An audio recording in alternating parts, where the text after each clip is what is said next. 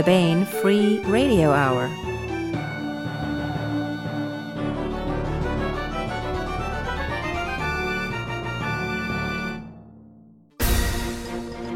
On the podcast, in the November contest, Dark Elf Pool includes Int Finger cues and gnome heads for balls. Somewhere beyond this horizon, guys thwart coups. Plus, part 33 of our complete audiobook serialization of Larry Correia's Hard Magic is read by Bronson Pinchot, all right now. Welcome to the Baen Free Radio Hour podcast. It's an honor to have you along. I'm Baen editor Tony Daniel. Upcoming, we have another in our ongoing Robert A. Heinlein roundtable discussions. We'll be talking about Beyond This Horizon, Heinlein's first novel. And man, did that guy arrive with a bang. Beyond This Horizon has all sorts of stuff in it that shows up throughout the rest of Heinlein's opus from start to finish. Here is where he introduced all the ideas that animated his storytelling for really the next 40 plus years. We are doing these Heinlein reissues, uh, Baen is, in trade paperback format, and they have all new art by Bob Eggleton. Baen has quite a few out now. In fact, it makes a nice little bookshelf uh, section there for you. And each of the Baen editions, we've usually had an essay by a Baen author or another notable author who is influenced by Heinlein and seems a good fit for that particular book. This time it was me, Tony Daniel. Since I don't exactly want to interview myself, we asked David Afsharirad to host. And to join in the discussion, we have Baen editor emeritus Hank Davis and multiple Nebula Award winner, professor of English Lit at North Carolina State University, artsy literary SF dude and Heinlein scholar, and a friend of mine, John Kessel. I think this made for an engaging discussion, even if John and I don't always see eye to eye, or ever, maybe especially since we don't always see eye to eye. But we both know the good stuff when we read it, as does Heinlein polymath Hank Davis. So that's coming up. And we continue with our complete audiobook serialization of Larry Correia's Hard Magic, as read by Bronson Pinchot. First, here's the news. Our November contest at the Baen.com website this month is an amusing one. In the latest Ring of Fire novel, 1636 The Viennese Waltz, the Emperor of the Austria Hungarian Empire has taken to street racing his uptime muscle car in Renaissance, little post Renaissance era Vienna. But the operative thought there is racing a car through the streets of Vienna in 1636. Which got us thinking how might the rules and regulations of other modern day sporting events change if transported back in time? Would the Romans use the heads of barbarians for soccer balls? Would the ancient Egyptian college football teams all have cat god mascots? And what would Elizabethan England's take on roller derby look like? I don't even know if I can picture that. Give us your idea, and you could win a first edition copy of 1636, The Viennese Waltz, signed by the authors, Eric Flint, Paula Goodlett, and Gorg Huff. Just two or three sentences should do it. Send your entry in the body of an email to contest at Baen.com no later than November 20th. Yes, and remember to include your name and uh, put November contest in the subject heading. For more details and for a link to the contest, go to the Baen.com website and look on the left hand column there next to the free fiction for the contest. Hi, I'm David Afsharirad. Today on the Baen Free Radio Hour, we're going to be talking about Robert A. Heinlein's novel Beyond This Horizon.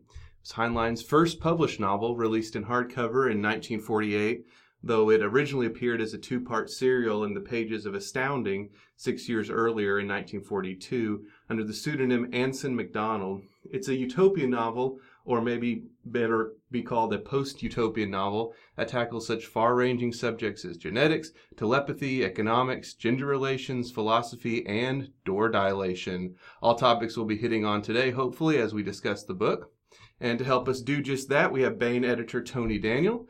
Tony, of course, hosts this podcast every week. You know him. He's the author of 10 novels, including Guardian of Night and he's the co author with David Drake of The Heretic and its sequel, The Savior. He's also written an all new afterword to Baen's edition of Beyond This Horizon. Tony, welcome to the podcast. Hi, David. Are you sure you said your last name right? I'm pretty sure I'll uh, go back and fix it in post if I didn't, though. Thanks. Thanks for the heads up. Also from the Baen editorial staff is Baen editor emeritus Hank Davis. Uh, he's edited quite a few anthologies and books, including A Cosmic Christmas, A Cosmic Christmas to You, In Space No One Can Hear You Scream, and the Baen Big Book of Monsters, which we'll actually be talking about on a future podcast, so keep your ears open for that. He's a not too shabby writer himself. He's actually got a story in Harlan Ellison's long promised Final Dangerous Visions, so I'm sure we'll get a chance to read that any day now. Uh, Hank, thanks for sitting in on the discussion with us. Yeah, I sold it in February 1969. Yeah, so any minute now, right? Right. And finally, joining us is two time Nebula Award winner John Kessel. He's a prolific short story writer and novelist, uh, though we wish he was a more prolific novelist. Uh, in addition to those two Nebulas I mentioned, he's won the Shirley Jackson Award, the Theodore Sturgeon Memorial Award, and the James Tiptree Jr. Award. His books include Corrupting Dr. Nice, Good News from Outer Space, The Pure Product, and The Baum Plan for Financial Independence. He's also a prolific editor, but perhaps his greatest claim to fame is that he was my thesis director at North Carolina State University, uh, a fact which is strangely not mentioned on his website. John, do you know anything about that, why that's not on there? I have to get the website administrator and, and dress him dress him down. Okay, good. Excellent. All right, so uh, Beyond This Horizon, it's Heinlein's first novel.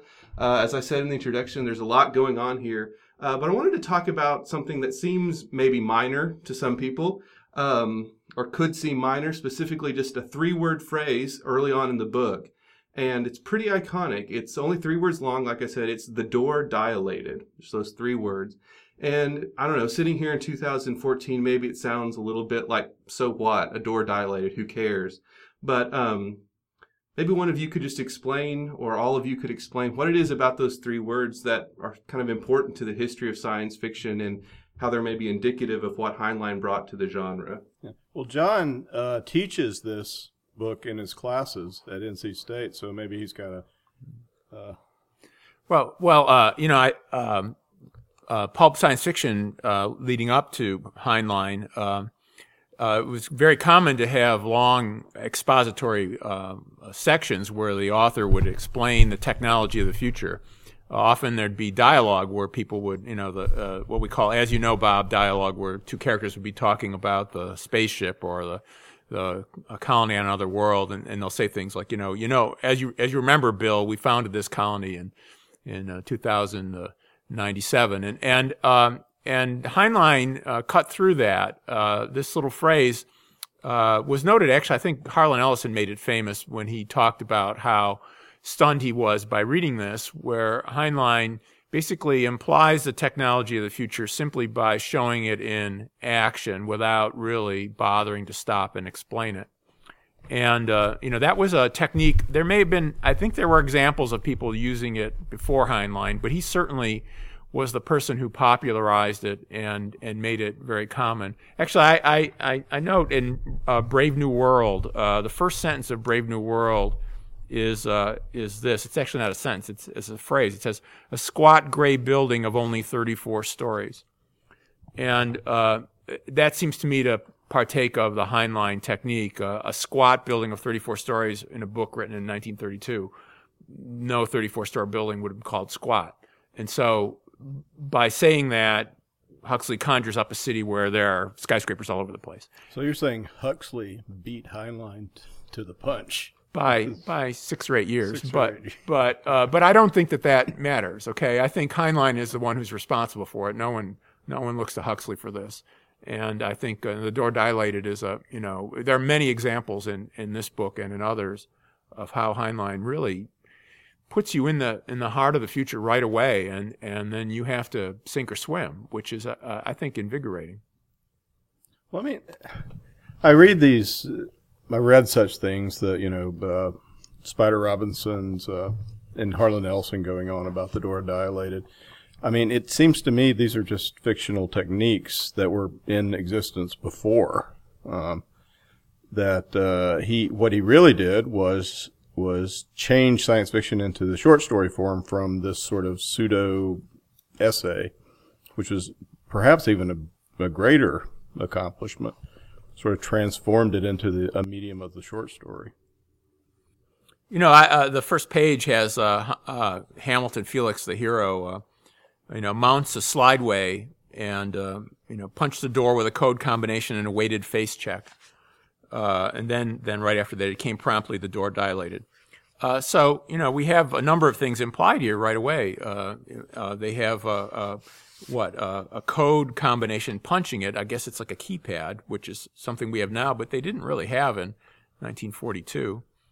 face check. They have face recognition software or something like, and the door that that dilates, which Harlan Ellison said implied that the door is like an iris that opens uh, like an eye, um, which is is one way to. I mean, we don't really know how this door door works, whether it's just a sliding open door like something you'd see at a supermarket, or or whether it's a, a like indeed like an iris of an eye, which would be a rather complicated and probably not very cost effective way to build your doors. But it'd be cool because it would look like a James Bond opening. It really would. Exactly. Uh, there's other stuff in the same chapter, such as the casual mention that men have colored nail polish or something like nail polish, uh, because uh, one of them complements the other on it. Uh, the, this is not a uh, this is not an effeminate thing in that future, obviously. Yeah, and, and it comes and just stuff. after they have a shooting contest. Yeah, and the uh, the the mention that he he's trying to explain how big the bullets is good. He's he has a museum piece automatic he's had constructed. Everybody else uses some kind of ray gun, but his shoots bullets, and he says it's a 40 Colt 45 automatic. And the the man he's talking to is a mathematician. Says, "What does 45 mean?" And he says it's uh, measure of an inch. Uh, turns out they don't. Neither of them really know what an inch is because he says, how much is that in centimeters? And, he, and uh, the other one says, well, there's three inches to a yard, I think. No, that doesn't make any sense. So there's all, all sorts of little other touches. You're you're in a future where nobody remembers what inches are, for instance. Right, and so he doesn't really have to explain. Oh, we're in the metric system in the future. Uh, uh, instead, instead, we're just sort of dumped into it, and um, I, I, think that's quite delightful. Uh, uh, and and uh, it's fun uh, to have the world just presented like this. And I uh, I think Tony was going to mention the fact that this nail polish comparing comes one paragraph after they just had a little shooting contest in the guy's office. I think Heinlein is by doing that was trying to like he built our expectations. This is some kind of macho thing with the gunfight, and then he pulled him down. He's like, "No, this is the future. This is not like anything you have imagined. You know, this is a culture that that um, you're going to have to think a little bit about to get into." Right. I, I I think that's really wonderfully challenging. I mean, the idea that okay, you know, people carry sidearms and having a dueling a dueling culture here. They you know they they uh, so it's it sort of seems like it ought to be hyper masculine, but uh, you know, the men wear nail polish, and and I think Heinlein's saying, well, what's yeah. there's no incompatibility between being uh, you know fond of uh, duels and pistols and wearing nail polish. Yeah. Uh, and also, the the men talk to each other in an almost courtly manner. A lot, if they're not talking to a, a friend.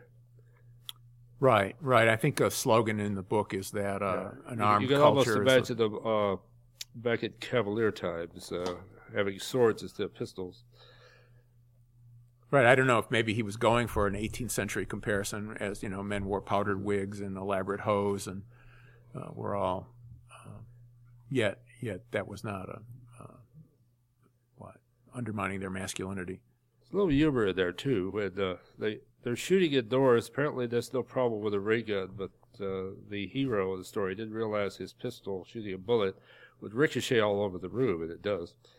Fortunately, nobody's hurt. Yeah. But he had expected that. So that's, so. I mean, that's what, that's the kind of thing that I think sets Heinlein apart a lot of time. I mean, he, he imagines himself into the, the scene to the point where he realizes there would be a ricochet. Um, so you get that little extra twist to the scene.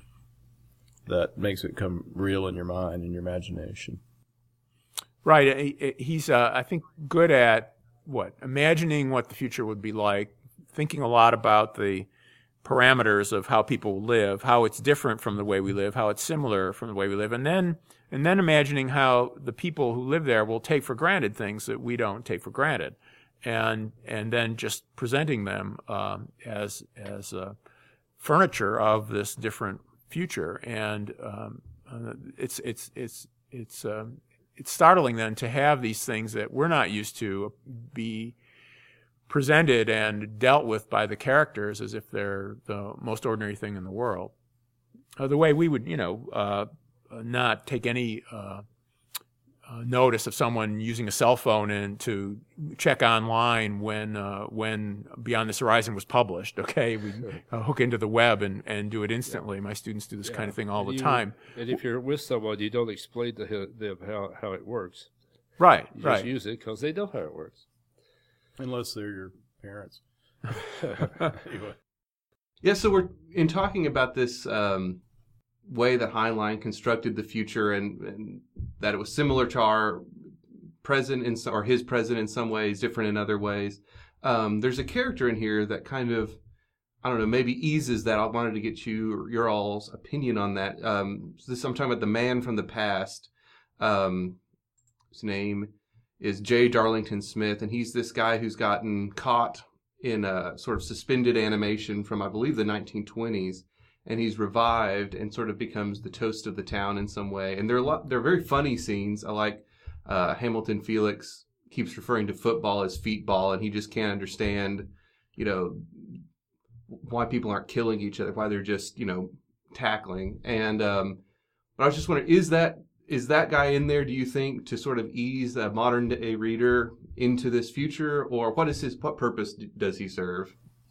Well, he doesn't come in until later in the story, so I don't think he's really there to serve as our stand-in necessarily. I think it's more a contrast thing. Um, it's a way of, um, and also he's not from Heinlein's time, which is also interesting. He's from about 15 years before. Right? Heinlein wrote this in 41. So. Yeah, he's from 1926, uh, which incidentally is the year Amazing Stories was founded. I don't know if that's why Heinlein picked that year. I, I think uh, uh, that character is there uh, as a, a source of satire and, and mockery. Uh, Heinlein's writing this book in the late 30s, early 40s. I mean, I, the ideas apparently were ones that he was thinking about a lot. I mean, you see a lot of things in the book that reflect Heinlein's preoccupations of the 1930s before he really got writing. Um, and uh, he's got a character from the Roaring Twenties, the height of the stock market boom before the crash. And the the J. Darlington Smith is a guy who you know went to an Ivy League school, played football. When football at Ivy League schools was, you know, was the equivalent of going to Alabama or Florida State today. It was it was really you know a huge spectacle. Uh, that everyone followed in the United States. They'd have you know eighty thousand people go to these college football games on weekends, and and then uh, it was also very common for these young men to go immediately from their sports careers into uh, working on Wall Street, which is what J. Darlington Smith does. And so then he shows up in this future where the economic system is very different, and it's it's the economics, whether you take them seriously or not in the book, are I think a reflection of of the New, uh, New Deal uh, issues and how uh, uh, the uh, traditional um, hard money economics of the 20s uh, led to the crash. And Heinlein is saying that, well, we need a new system uh, in order to deal with that. And uh, J. J. Darlington Smith can't can't accept it. He thinks it's you know it's it's funny money. It doesn't make any sense. It's uh, uh, and so I think Heinlein's poking a little fun at the at the the economics of the 1920s. Uh, and but then the other thing about the football, I think, is also uh, amusing in that you know, as you mentioned, uh, you know, they want to reinstitute football as a as a popular pastime here, but it's too it's too bloodless for the people of the future. They need to have some killings on the field. Uh, just tackling and you know and uh, sacking quarterbacks is not going to do the job.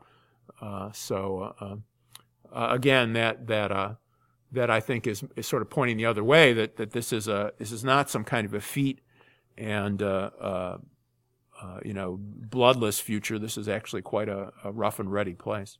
Weren't you uh, weren't you about to give the quote of uh, this? I mean, this comes from this book, uh, "An Armed Society is a Polite Society." Does uh, Felix says that actually? Who's our main character? On the other hand, Smith um, Smith really goes to town when they, when when Monroe Alpha talks about the being on a farm and, and wanting to be uh, go back to the old ways. And Smith knows what he's talking about in that regard, and he just lets him have it. You know, like it's not much fun to live on a farm. Right, he And actually work and uh, work and work. uh, pokes fun. Heinlein pokes fun at this kind of nostalgia we have for the past, where we we prettify it and make it seem like it was, you know, living close to the soil on the farm. Uh, uh, what uh, Monroe Alpha has this this absurdly romantic notion of the of the past, as as do the rebels who who want to take over the society. They really don't know what the past was like and how rough it was, and um, and and so in that way, Smith, yeah, punctures a balloon of people who want to uh, say that, you know, what technological civilization has been a, a uh, you know a blight on the world, and we need to go back to the good old days uh, when we had, um, you know, people could die, and When we had polio. that's right. Smith says the extent to which being on a farm was good was was due ex- due to the Industrial Revolution, and then being able to get some things that eased their burdens a little bit, like from the Sears catalog, even if there wasn't uh, electricity yet. Yeah, and I think that also ties into what we were saying earlier about how Heinlein um, sort of masterfully um, creates this future, and that uh, Monroe Alpha thinks a guy from the twenties, you know, is sort of like a, uh, you know, peasant farmer in a way. You know, he he thinks he's living off the land. You know, by the twenties, obviously that was not really mainstream. If I might, you know, raise the question of Brave New World again, actually, I, I think Heinlein clearly read Brave New World before he wrote this book. And uh, there are lots of things that uh, Heinlein's given his take on some of the things that are, you see in Brave New World. So J. Darlington Smith, in some ways, is like the character of the savage in Brave New World, who's this guy who isn't raised in the society, and he's an outsider, and he's from a, a quote unquote primitive place, comes into it, and his attitudes and reactions to things tell us something about this future society, but also tell us something about the future society's vision of the simple life. And uh, not that they're used exactly the same way, but there's a kind of similar similar situation of this outsider who who shows up, who's not part of the world. Um, and likewise, all the genetics that that's in the book. Uh, you know, Huxley's really also goes very deep into the idea of, of manipulation of the human genetics to create people who are suited to society. Uh, Heinlein has that as a, something that happened under what I think he calls them the Khans, uh, where they they K A K H A N the the uh, the uh, this this uh, society where they genetically bred people for different roles in society and had different castes, very much Brave New Worldish. Uh, that had to be overthrown to establish the utopia in uh, that exists in Heinlein's book. Yeah, and also the utopia isn't worldwide because it mentions that uh, Eurasia and Africa, uh, after the wars, have really primitive people that are trying to struggle back up to civilization. Apparently, they're uh, not being given a lot of help, although he didn't go into that detail. So, like Brave New World, there's a uh, sort of a reservation of savages, although it's apparently the whole continent of Africa, for example. I, I see that that influence definitely. uh, There's so many books that you that I sort of see um, see Heinlein coming to terms with. I mean, especially James Branch Cabell's uh, Cable's uh, Jurgen. Yeah, I mean, actually, Jurgen is bitch in the book. Yeah. And Mark Twain feels like there's a lot of, of Twainian humor in here, with, especially with Connecticut Yankee and and such. Yeah, actually, the Man from the Past speaks disparagingly of somebody who reads the American Mercury and Jurgen and think they know it all. Yeah. Which is, uh, there's a little irony uh, since the American Mercury uh, eventually became a right wing publication. And Uh, in this context, it's obviously a left wing publication. In fact, uh, Heinlein had a couple of articles in it after his trip to Russia. Well, but it was anti, at the time it was anti um, Luddite. Uh-huh. I mean, that was Mencken's main thing. It's like stupidity should not be rewarded.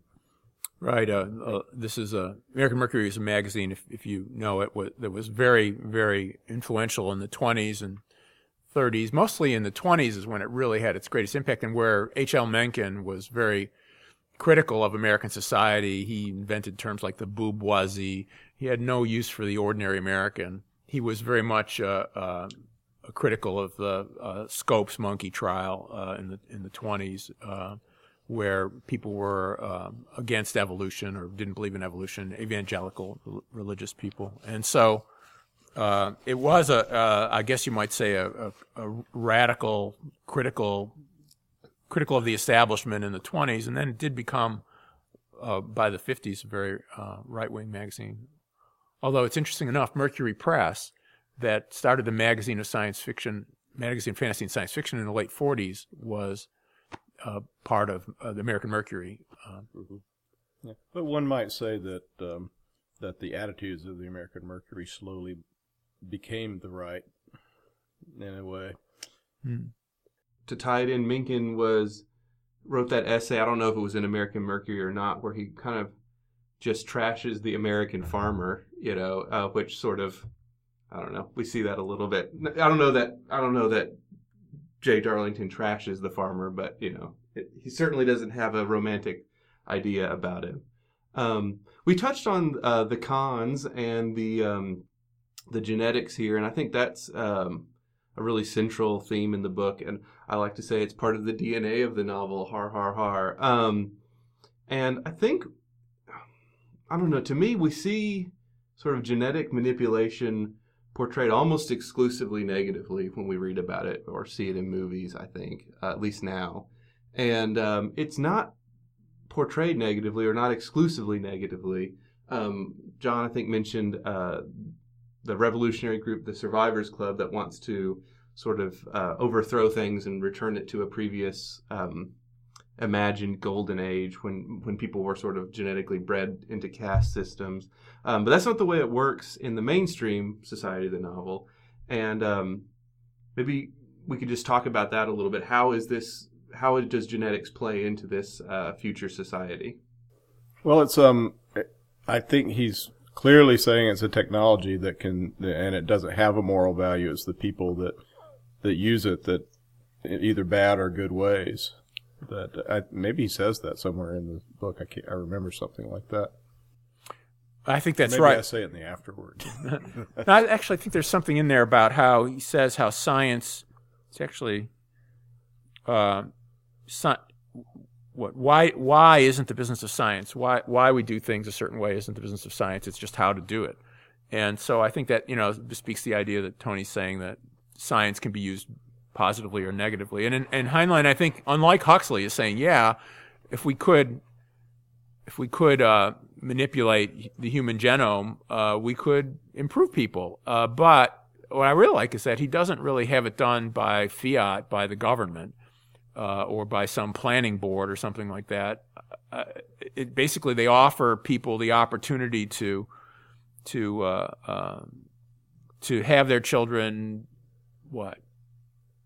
The best children they yeah the best children they have the, using their own their own you know sperm and eggs they they take select those traits that are positive and and eliminate those that are negative. So for instance nobody in the future has any tooth decay anymore because everyone has great teeth from birth but I also like that it's it's not it's not that simple though you know good bad um you know you, this was written right before world war ii so i obviously um, it came out after um, it calls to mind other nefarious uh, plans to improve the human race. But uh, I, I, can remember the exact passage, but it's not just blonde hair, blue eyes, tall, and athletic is good, right?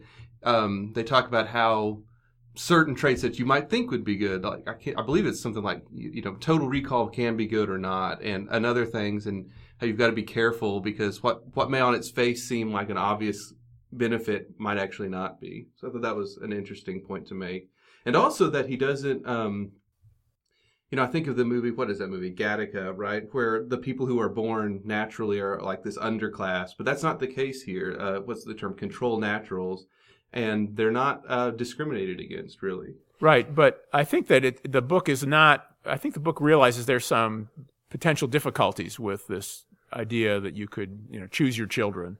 Uh, that you, that makes a point that we don't always know what a survival characteristic is, uh, and it depends on the environment. In some environments, what's a survival trait in another environment will be a, a detriment, and so uh, I think Heinlein's aware of that, but he still thinks that it's it's it's uh, what a, potentially a good thing that we could uh, manipulate the human genome. Uh, he does tend to have it done, and again, he sort of fudges a little bit. Is this done th- through social uh, fiat, or is it done through the individual choices of parents? Um, and and so it, it, there's a lot of this sort of keeping up with the Joneses thing. I think that's why the bartender and his wife want to be able to have uh, the opportunity because they want their child to be able to compete with other children uh, in this society. Yeah. And also not go through what they went through as, as control naturals. I mean, um, maybe that is the difference between the uh, the Survivors Club people. They want to select specific traits that are going to be, you know, the dominant um, traits that they think are the good ones, and and the genetic planners are more interested in preserving and creating a, a really diverse and good genome that might lead to something interesting. And it does at the end of the book, as a matter of fact. Right, and the fact that they have control naturals means that they understand that they can't they can't know enough to be able to tell what traits are the ones necessarily that basically don't want to eliminate uh, uh, traits uh, that they think are undesirable completely because they may be there may be aspects of them that are desirable circumstances where they are desirable. I, I don't know if he had directly in mind the you know the Nazi uh, uh, attempts uh, at at what eugenics. Eugenics was a big topic, actually, not just in in you know, Germany, huge, but elsewhere in the United States, there was lots yeah. of things. Yeah, a lot of the on. progressives, like Woodrow Wilson, uh, were all for That's right. Wilson eugenics. So. Right. So, so Heinlein, I think, is is a little uh, skeptical of of these sort of having a program uh, that where an elite decides what what we're going to promote and what we're not going to promote. Yeah. So um, we've talked about that. This was kind of a, a a personal choice. This was not a socially engineered, uh, top down kind of program. This uh, genetic engineering, if you will. And um, Heinlein, of course, is kind of famously a libertarian or famously called a libertarian. And there's a lot of emphasis on the individual in the novel. And um, John, you said before the interview you thought Heinlein was making some feints at solipsism. And uh, just talk about that, if you would, and how the individual uh, is viewed in this book. Well, uh, what I was thinking about was, uh, you know, solipsism is the idea that the individual, well, not just any individual, but the the viewpoint person, the, uh, the self, is the only real character in in the universe. And the universe is, in some ways, uh, uh, we can't. What someone said about solipsist, the solipsist takes Descartes saying, "I think, therefore I am," and then and then gets stuck there because I think, therefore, I know I exist. But how do I know that all of you other people are are existing? I mean, he wrote a story called All You Zombies, which is basically based on exactly that that proposition. Another story called They that was in the early 40s that was again presenting this. And in this book, there's some there's a moment where Hamilton Felix, the main character, wakes up in the morning and he he is not convinced that he for a moment he as he wakes up he thinks that he realizes that the world doesn't exist and that that he's uh, yeah, that that in fact uh, it's in the beginning of chapter 10 in the book uh, yeah, it's when he's waking up from the effects of the sleep gas. Right. Uh, so he, he uh, suddenly thinks he's a all the other characters. Right. Uh, he basically says that life is a game. Uh, you know, this was the essence of the game. Surprise. You locked up your memory and promised not to look, and then played through the part you had picked with just the rules assigned to that player. Sometimes the surprises were pretty ghastly, though. He didn't like having his fingers burned off.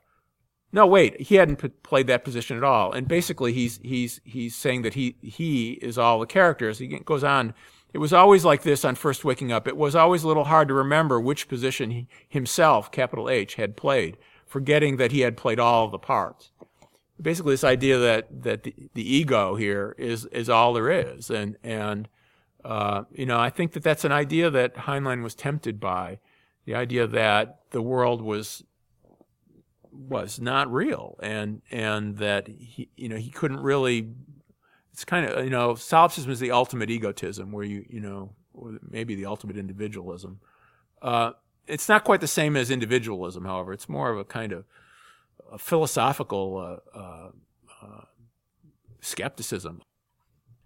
Well the the thing that i got out of that waking up passage was more like um, perhaps that but perhaps there's some sort of connection between everybody because the book goes that way that language mediates, you know, this, but, but that really, if we got beyond language, we could all be telepathic and share each other's beings and thoughts. And you don't know who's your head, whose head you might be in if you're telepathic. Mm-hmm. There's this entire, this, this building up to, of this, um, this very strange, um, supermind semantics, uh, not the semantics, it's a kind of semantics, um, strain of thought that that that took over a lot of like John Campbell's thinking later. And it's very, I've always wondered where that came from, and, and it started.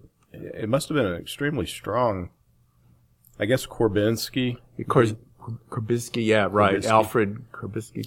I can't remember how to pronounce his name. And uh, yeah, uh,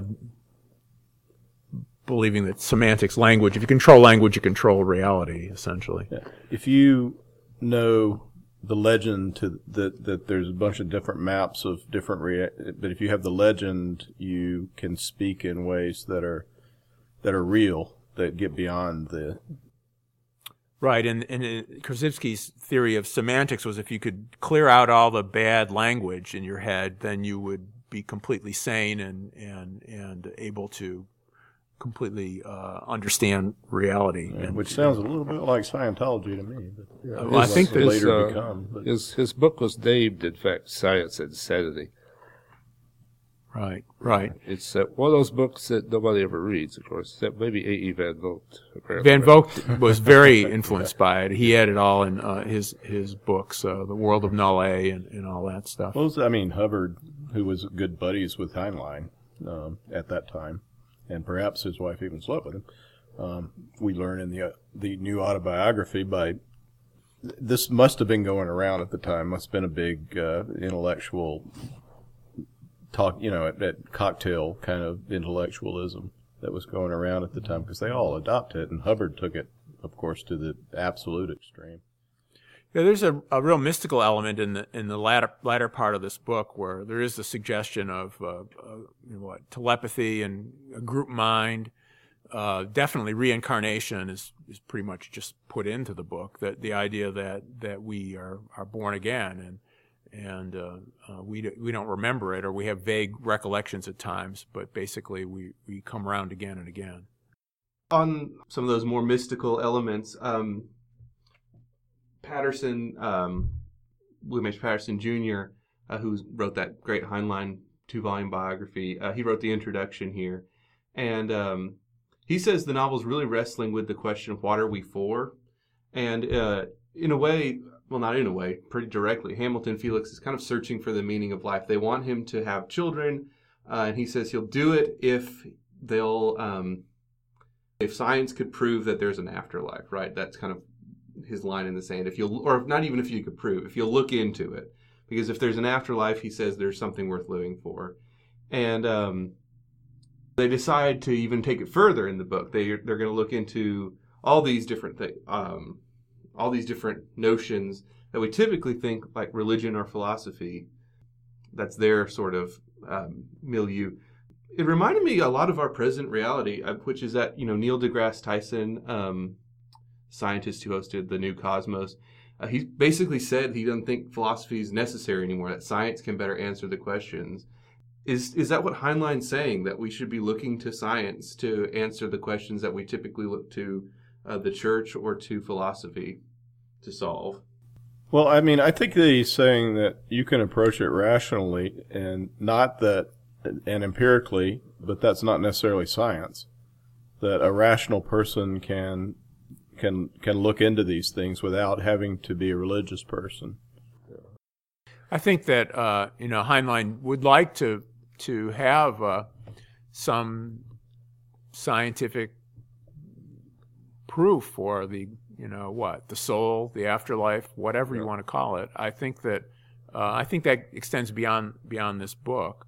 Um, I- uh, this this may be apocryphal, but uh, Heinlein is supposed to have been offered uh, to be frozen after his death, possibly to be resurrected when they could cure what killed him.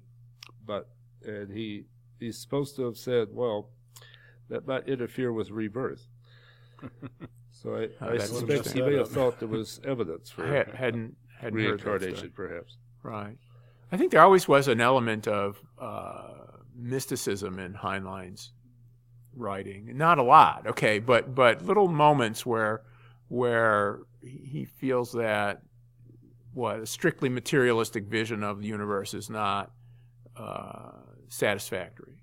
Yeah, like at at the end of Requiem, uh, when Dee Harriman is dying on the moon, he thinks he hears somebody calling him in his familiar voice, and but the story leaves it up to whether he's just imagining that as he dies, or if actually maybe his wife is calling him, or somebody, or somebody else he knew. I think that Heinlein is trying to do and say is that you know I'm writing stories, I'm examining possibilities. I don't think he's trying to come down on anything in any particular way, whether there is or isn't. He's um, he's he's constructing an experiment. Maybe there is within that story, but I don't know if Heinlein believes it or not. And it doesn't matter whether he believes it or not. He always wanted people to go to the stories to find the meaning of the stories. He he never wanted uh, a bunch of uh, theorizing like we're doing. Well, I, I think I think he was a little too defensive about that. I think that there are enough things that are consistent throughout his whole career, really, that it's hard to say, oh no, he's just trying the idea out. So the idea in this book, for instance, that basically the purpose of females, the one major purpose of the existence of females is to bear children and all other things they can do are secondary to that role. That's there at the beginning of his career, and it's there at the end of his career. Uh, you know, I don't, I don't know that. I mean, it, it's not that he doesn't recognize women are capable of any number of other things and are incredibly competent at any number of other things. That uh, you might say a, a sexist view would would say that they couldn't do. Uh, but nonetheless, uh, when it push comes to shove, his female characters are basically meant to be I don't know mothers. if that's true. I don't know if I agree with that. I would say he would he, he elevates it more than than contemporary feminists do as an as an important and um, in, necessary part of, of woman being a woman. But you know, he's got Helen uh, uh, Phyllis. Uh, what's her name? Longcourt. Longcourt Phyllis. She has a job, and it's a job that Hamilton finds gross because she's dealing with. Uh, she's basically a preschool teacher, but um, Well, but once once she commits to to uh, Hamilton, her job is basically to have kids. All right. Uh, I mean, you you know, she. It's well, that's I mean, at that time, um, 1941, if a teacher got married, they were uh, often had to quit. In Well- school systems, like in Birmingham, I remember there there used to be a hotel where all the teachers lived, and then when they got married one by one, they had to quit the system. Heinlein can imagine a, a culture where dueling is common and men wear fingernail polish, but he can't imagine one where women can have a family and still have a career. Uh, I, I'm not sure that that's true. Well- well, I, I'm not saying the that- books, and I mean, look at uh, All right, I, I, I don't think he says that women can't have a career and have children, but repeatedly, over and over, and uh, from front to end of his career, he, he makes a, a, a- strong point that women women's major purpose uh, in the evolutionary biology is to bear children. That's it. I would say a major purpose. He says. Well, we'll have to agree to disagree about that. All right. We'll agree to disagree on that that article A or the, but I do think that brings up something, which is um, what John is referring to is um, after Longcourt Phyllis, uh, Hamilton Felix's wife, um, gives birth, he he's kind of agonizing over the pain of labor, and uh, and she says, "This is what I'm for." Um, and we we kind of just talked about the possible uh, gender implications of that, but on a broader scale, I think there's a very pro children, pro offspring thread just going through all this. Maybe he's saying men have only one real purpose too. And in fact, from the point of view Well, of I the mean- genome, that's true. Yeah, I mean, uh, you know, the selfish gene idea that we're here simply to reproduce the, the genome again. I, I actually don't think Heinlein would disagree with that, that men's purpose is to father children. Right, and I just wonder how does that how do you think that kind of rubs up against is it in conflict with his you know very individualistic if is it individualism and the self is important or is really the species the important thing or maybe they're not in conflict. Heinlein in Virginia, Heinlein couldn't have kids, and he never did. Well, um, you know, I think that uh, Heinlein, I think he does. Uh, I mean, he often has uh, the male characters. Uh, has has um, any number of characters who are, are willing to sacrifice their lives for the the sake of of the rest of humanity or for their families or the people they love. And uh, I mean, I guess that's not an uncommon uh, sentiment, but but I think he seriously feels that that you know that's that's another role that that men have is to is to make sure that that um, you know the, the race survives. Yeah, as he as he said several times, women and children first. And any society that doesn't believe that is not going to survive. Um, I, you know, I, I think there's a uh, there's an interesting balance between individualism and I think Heinlein is fundamentally an individualist. Uh, it's hard to, not to see that, uh, but I think he also believes to some degree in in social welfare and um, you know his attitudes about that. I think those change over his career uh, when he, he goes from being fundamentally a you know he was a supporter of Upton Sinclair and in his run for governor in California uh, on this end poverty in California platform, which was basically a very socialistic plan. And then, and then, uh, you know, later he basically doesn't feel that. I mean, I think he was But still. I mean, throughout the '70s, he was campaigning for blood banks. It's not a. I mean, he he never got rid of the notion that people owe something to society, and that we want to. I mean, there was a huge. That was his thing. Right, and he the end of actually he, he when he was campaigning for blood banks, he himself needed transfusions regularly. Uh, that was one of the things that that that uh, was part of his health regimen in the 1970s. But they weren't giving blood to him. They were giving. You know, it's it's not like he was campaigning for his personal stash. Right, I got you, and I, I think that he, you know, he definitely, uh, as I said, uh, believes in the sacrifice of of the uh, indi- individual for society.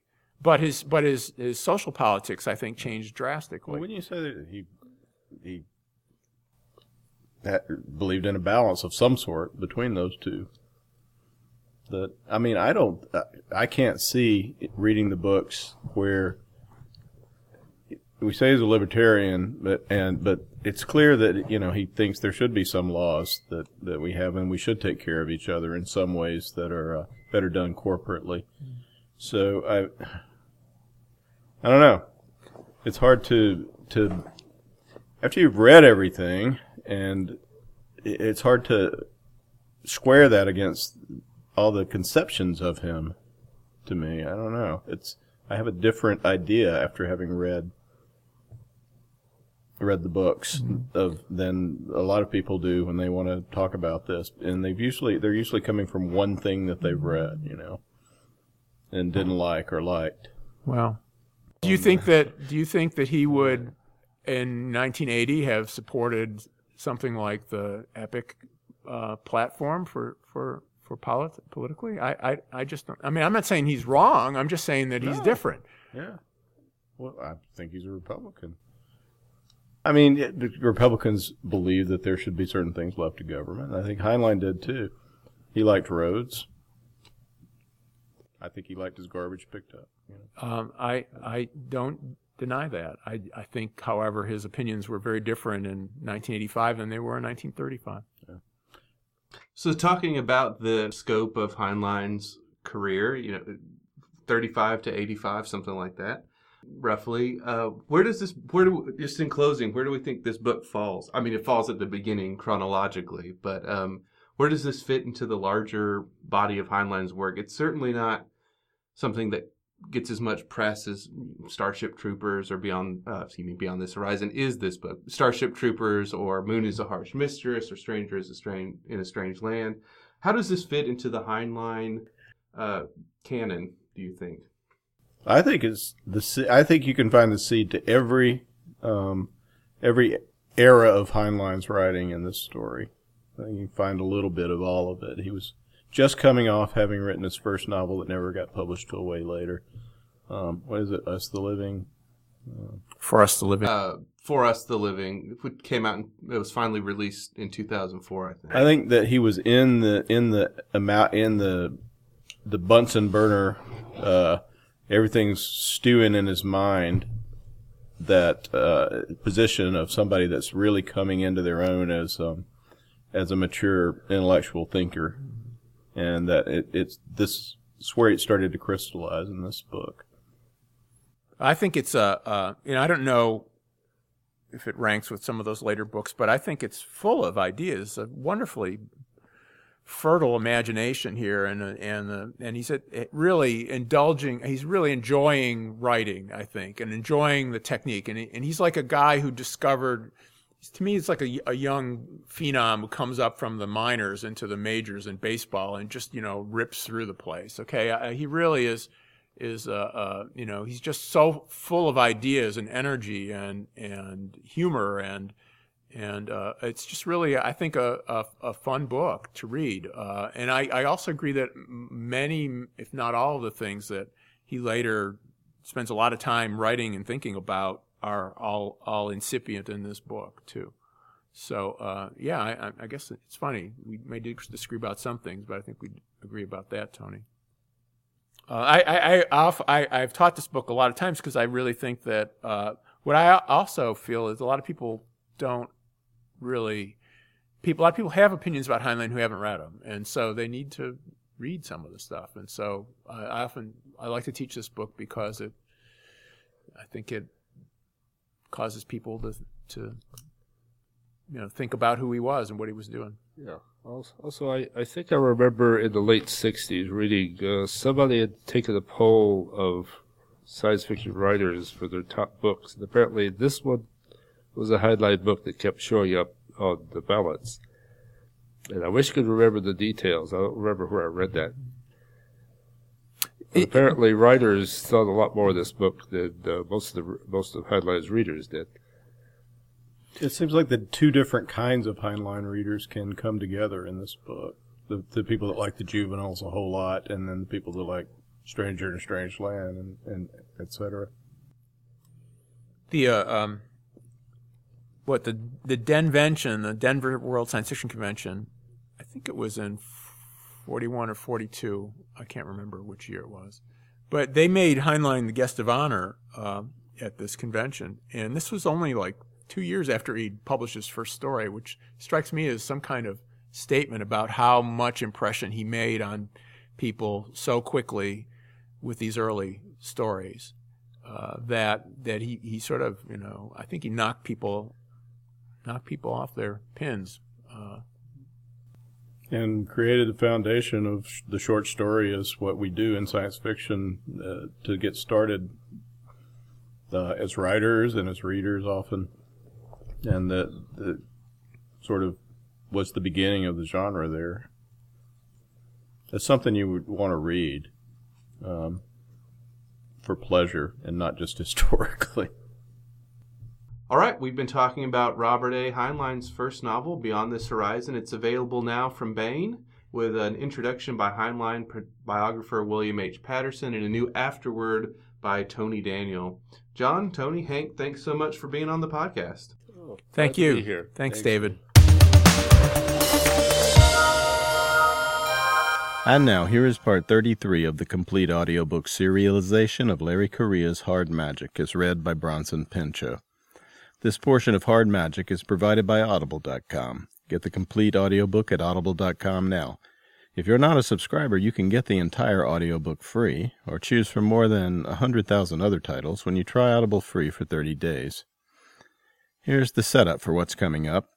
It's the 1930s in America, but it's an America that has been magically changed. In the 1860s, a handful of people from all walks of life were visited with magical talents, and each generation more are so affected.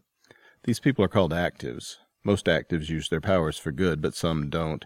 Jake Sullivan is a private eye. He's also a former soldier, an ex con, and an active heavy, the type of active who controls the force of gravity. Jake has been recruited by a mysterious secret organization of actives dedicated to seeing humanity through a possible magic based apocalypse. These guys and gals are known as the Grimnoir Knights. If the Grimnoir are to be believed, the evil forces of magic introduced into the world have reached a peak and the apocalyptic finale for humanity may be about to begin.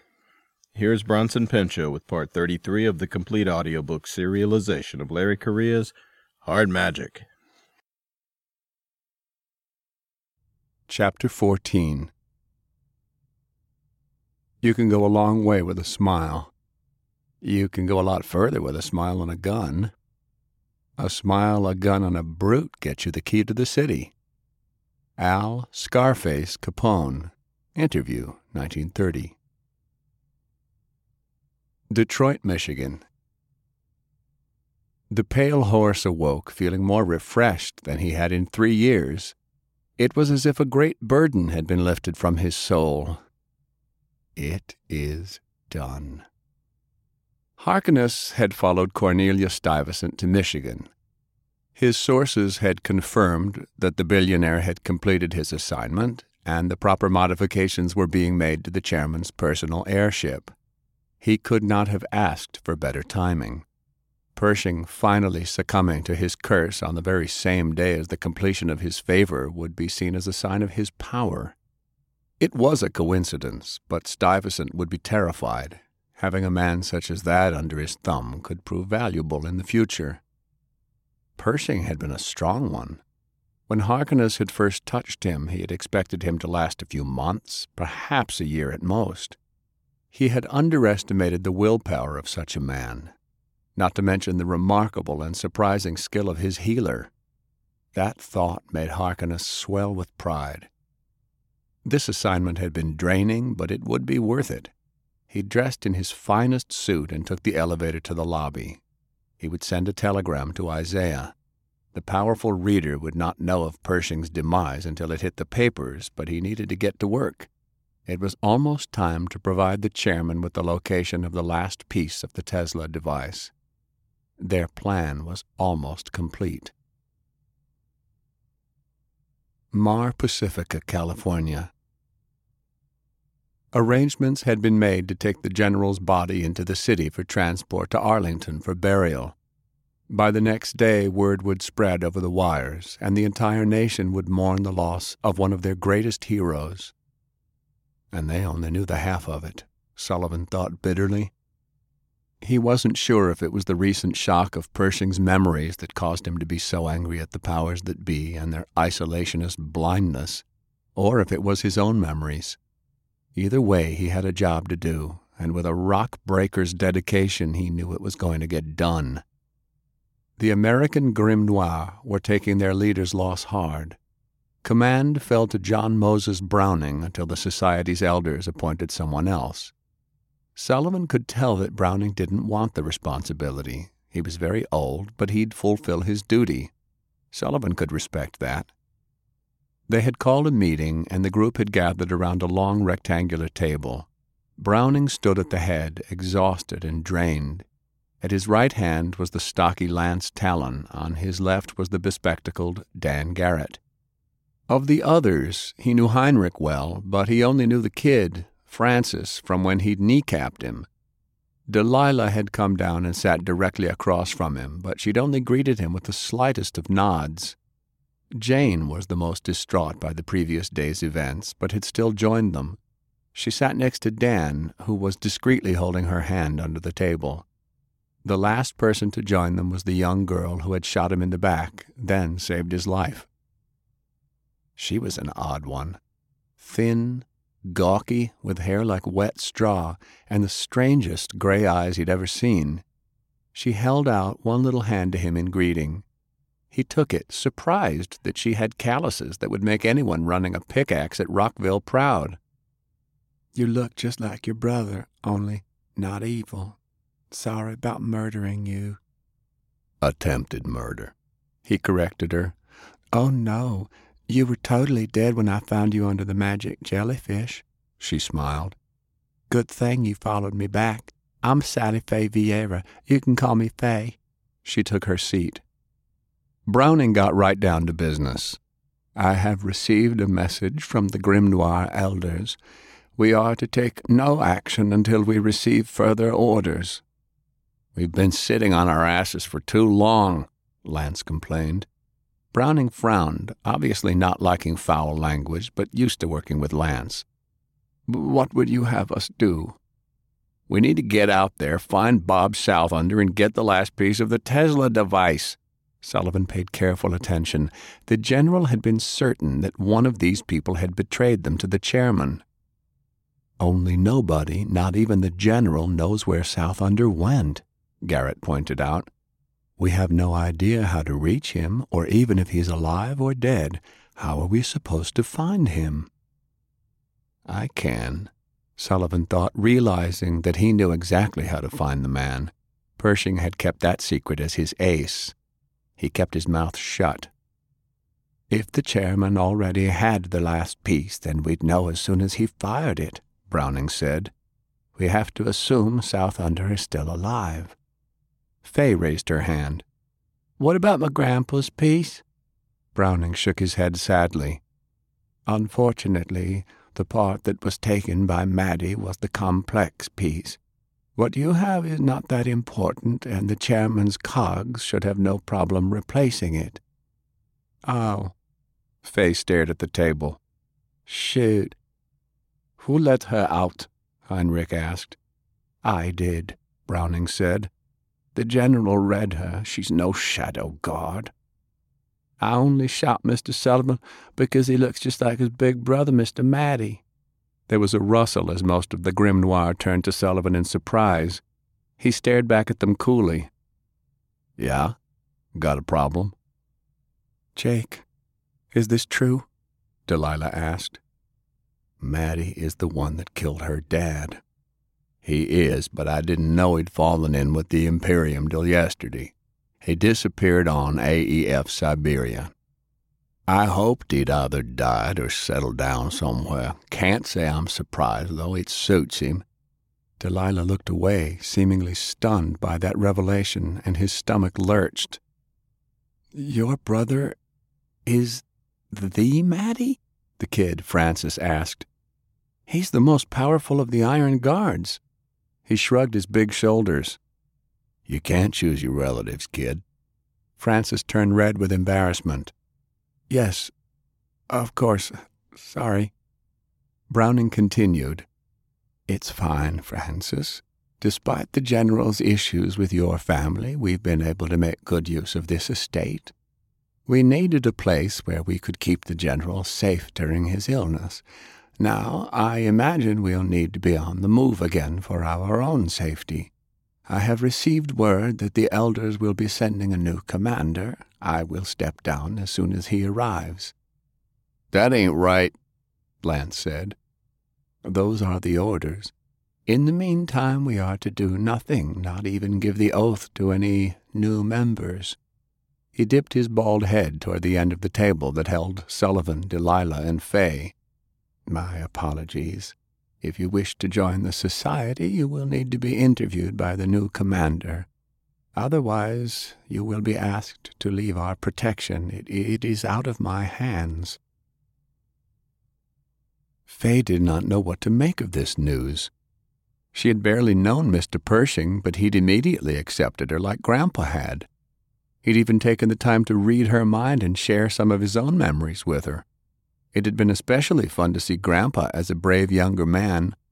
Some of the other memories had been strange, and she was still trying to figure out why he'd shared some of those with her. Browning continued talking, answering the others' questions. They weren't happy. Faye could tell that they were like her. They wanted to take action, not wait around for someone else to tell them what to do.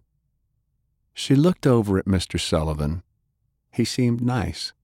He reminded her of a mature bull, big and strong, but not with a lot of snorting and kicking up dirt. Quiet, like he didn't need to show off. You could tell he was powerful just by looking at him. She still felt bad for shooting him. Delilah would watch him quietly every time Mr. Sullivan turned away, playing it shy, which didn't seem like Delilah at all, but Faye didn't pretend to understand such things.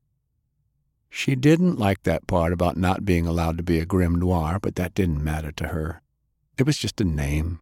She had some promises to keep, and that included avenging her grandpa and killing Mr. Madi and his boss. The servants brought in food, and she dreamed absently about how she was going to shoot the correct Sullivan next time as she ate. She could get used to having servants. When the meeting was over and everyone was dispersing, and that scary German who had shot her in the heart was watching her suspiciously, she caught Lance by the arm and followed him outside. Will you still keep teaching me how to fight? He stopped, thinking hard. You didn't keep your promise. No murdering without good reasons, Faye sighed. I'll try harder this time. Lance grinned through his bushy beard. It'll be my pleasure. That was part 33 of the complete audiobook serialization of Hard Magic by Larry Correia. It's read by Bronson Pinchot. And that's it for the podcast. Thanks to Audible.com and thanks to podcast theme composer Ruth Judkowitz. And a complete chromosomal makeover by the District Moderator of Genetics and a ticket to reincarnation as any Heinlein character they wish to David F. Sherrod, Hank Davis, and John Kessel. As for me, I think I will take Michael Valentine Smith for my reincarnated meat suit. He gets lots of interesting things to do and engages in lots of action in Stranger in a Strange Land. Don't forget Eric Flint's Islands. The full cast audio drama from Baen Books is available at baenebooks.com. If you like that sort of thing, you'll really like this thing. Please join us next time here at the hammering heart of science fiction and fantasy and keep reaching for the stars.